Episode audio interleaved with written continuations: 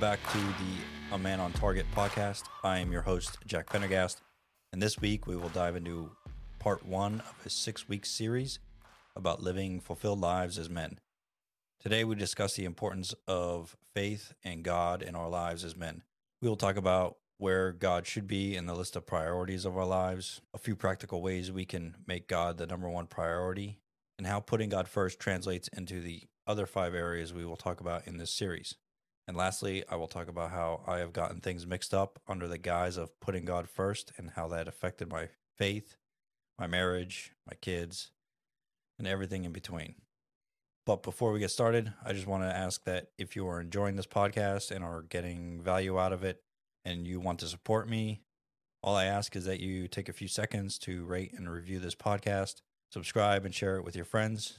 And with that being said, let's get it back into the show. So it's no secret where God and faith in Him should be in our lives.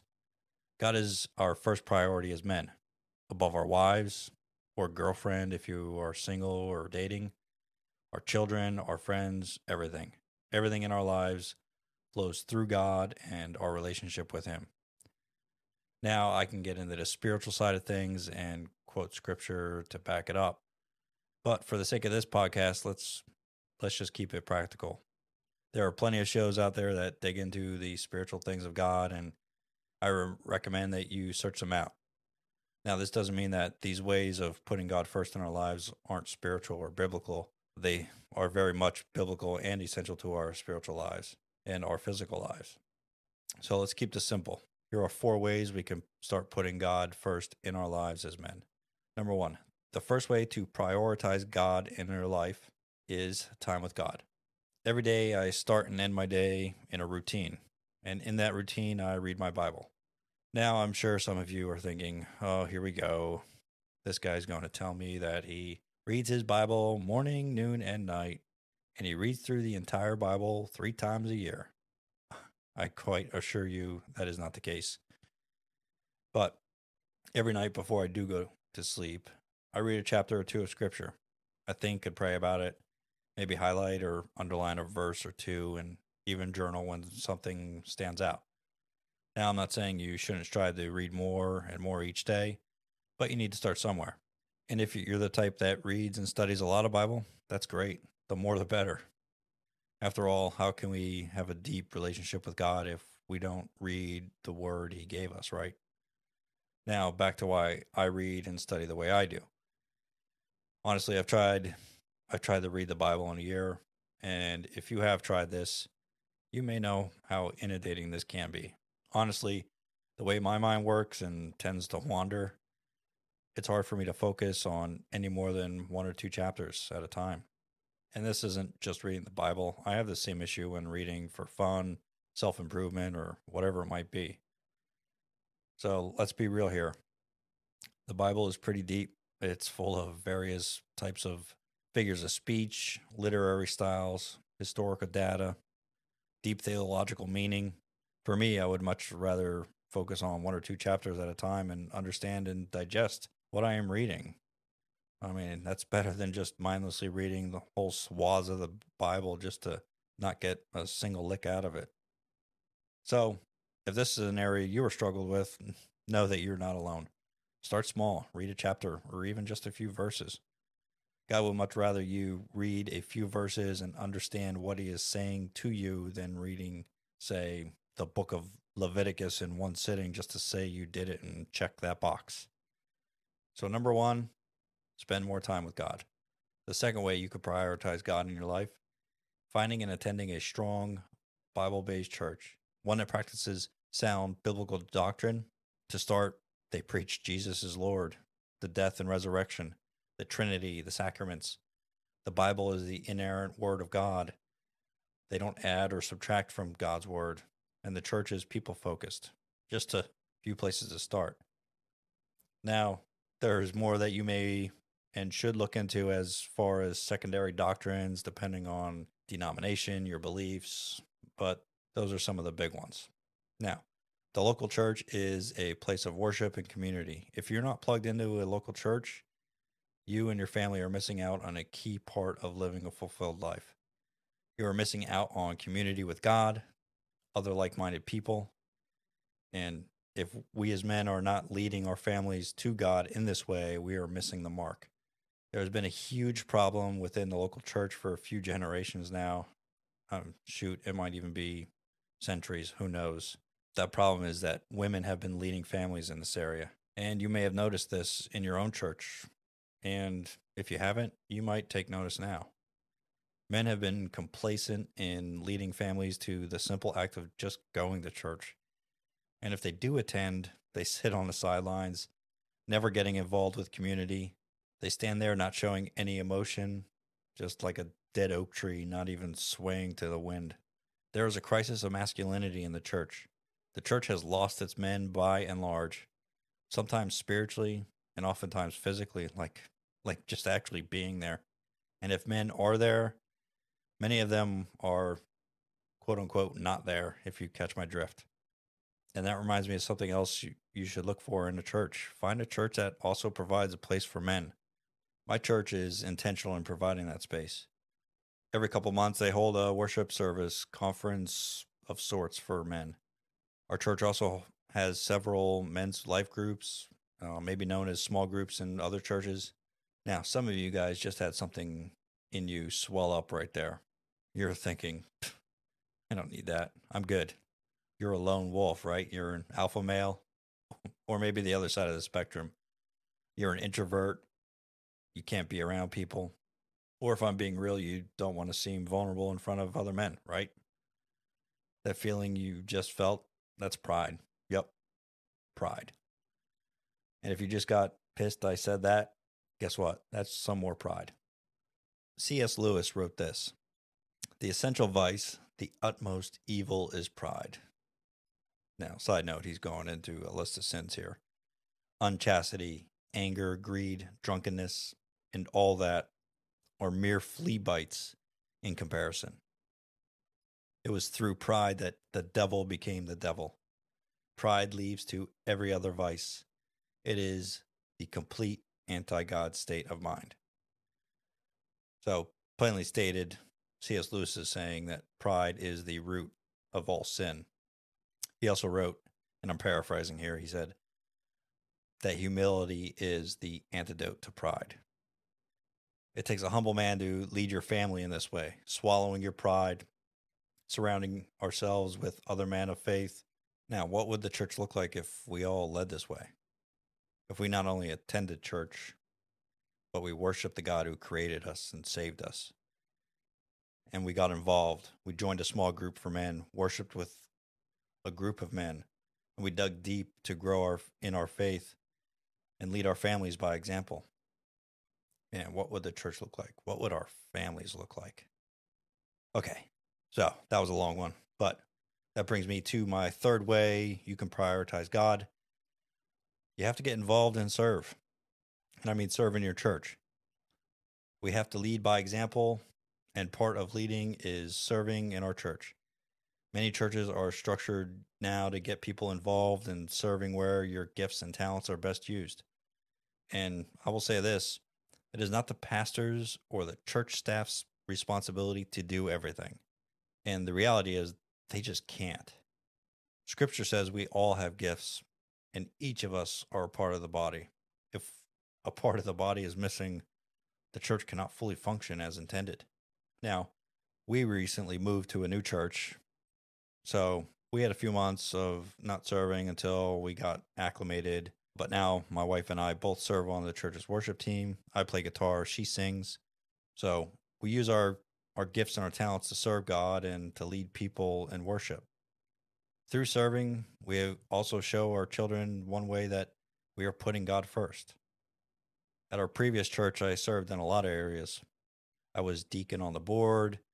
I was in charge of the church renovations and construction. At one point, I probably served in just about every area of the church. And later I'll talk about how through serving I got things a little mixed up and how that's affected me and my family. All right. So on to the fourth way to prioritize God in your life, our money. Now I know this just puckered some of your buttholes and probably put a pit in your stomach.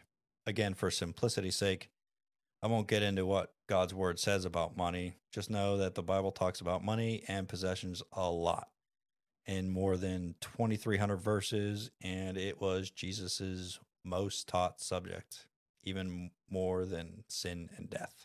So, there are only three things we can do with our money we can spend it, we can save it, and we can give it. Most of us have the spending down pat. Some of us are pretty good savers, and a small portion of us give. And if you don't believe me, I got a stat for you, and you can look this up. Now, you may have heard of the 80 20 rule. Usually, this is talked about in like leadership or entrepreneurial teachings. Uh, it's found in some many areas of our lives, but uh, simply put, 80% of the work is done by 20% of the people. Well, that rule also has been found to be true in giving in a church. 20% of the people who regularly attend church give 80% of the total tithes and offerings a church receives. As far as how we prioritize God with our money, you guessed it, we do that through tithing and giving. Now, if you've been in church, you've heard the word tithe, you may even know what it means. But for those of you that don't know what it means, the word tithe literally means a tenth, 10%. And God's word says we're to bring the whole tithe to Him first. So that means if you could do math, you bring 10% of your income to Him first. So, how do we do this? We we give through the local church. Now, this may seem anecdotal as this is my own experience, but we, as you know, Jen and I, we could never get ahead on money for a long, long time. Living paycheck to paycheck, not enough money to make it to the end of the month. It wasn't until Jen and I decided to tithe that things started to turn around. I would also venture to say that if you ask somebody you know who tithes, they will tell you the same thing. They'll tell you the same exact story. I've often heard this saying, that 90% with God goes further than 100% without God. And honestly, we have found that saying to be 100% true in our lives.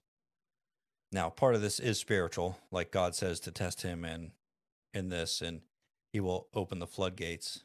But the other part is just practical. It's about discipline. Just like anything else in our lives, what you focus on grows. And tithing forces you to seriously look at your finances and rearrange things so that you can put God first. When my wife Jen and I first talked about tithing way back, uh, beginning of our faith journey as a couple, Jen was not about it at all. And it wasn't because she was stingy or greedy. She just didn't have any upbringing of Christian values. And honestly, for me, I always saw family or friends throw a few bucks on a plate on Sunday and thought that's what constituted as giving, as tithing. I didn't fully understand what tithing meant. Now, for Jen and myself, there was a lot of concern over not having enough, and rightly so. We lived paycheck to paycheck. How the heck were we going to budget in 10% for God? The truth is, we didn't have a budget to begin with. So, deciding to tithe put us on a path of looking at our spending and realizing that we were wasting a lot of money on frivolous things like coffee at Wawa. That's like our local convenience store. We were spending literally hundreds of dollars a month on coffee. I think if I recall correctly, like one month it was like $350 in coffee, just stopping in the morning, stopping in the way home. And man, just incredible. Hundreds of dollars. And at the time we smoked, so there was hundreds more. And these weren't the only things we were throwing money away with. We had a ton of debt. If I'm going to be honest with you, we had $106,000 just in consumer debt, you know, like car payments, maxed out credit cards, personal loans, you name it, we had it. Through the process of putting God first in our, with our money, we were able to get our finances straightened out, get out of debt, and get finally on some solid footing. All right, let's talk about how I messed things up. Like I mentioned before, at our last church, I served in pretty much every area of the church. Not all at once, but sometimes I served in multiple areas that needed help. It was a small church early on, and we were growing this thing, and we were committed to it. So sometimes it took sacrifice. And sometimes we just didn't have the people yet. We were small. But at one point, I was serving on worship every weekend, multiple services. I was on the ex- executive board, like I said before, running construction and renovations. And that also included actually building and working on the construction projects myself. And sprinkle in there, there would be other projects needing done, setting up for events or community events for serving our community. And, you know, honestly, just working on any other fire that would arise. So, needless to say, this took a toll on me, my wife, my children, my friends, my day job, and really my effectiveness in the areas I was serving in. I thought I was leading by serving so much, but I was drowning. My family was drowning. My faith took a hit, and my family's faith took a hit because of it. I was leading them, but not down the path we were supposed to be on. Worst of all, because of the example I was setting, my kids were serving every weekend and getting burned out. Jen was getting burned out. I should have seen the signs. My kids all started stepping down from serving. They began to resent serving and going to church. Jen was serving in areas that were not aligned with her gifts, so she was floundering. There is this saying, more is caught than taught. And what my family was catching for me was an unhealthy level of serving. Honestly, I told myself I was serving so much because the church needed me to, like God needed me to. Hmm, after all, if I didn't do it, who was going to? How arrogant of me to think I was that important. Like God wouldn't do it without me. I thought I was putting God first by how much I served. But in the end, I wasn't leading myself or my family the right way. So I wasn't putting God first. Because I was serving so much, I also stopped being involved in community. I stopped attending small groups. I stopped hanging out with my friends and other like minded people. I went from leading small groups with my best friend to not even joining one. So I use my mistakes as a stepping stone.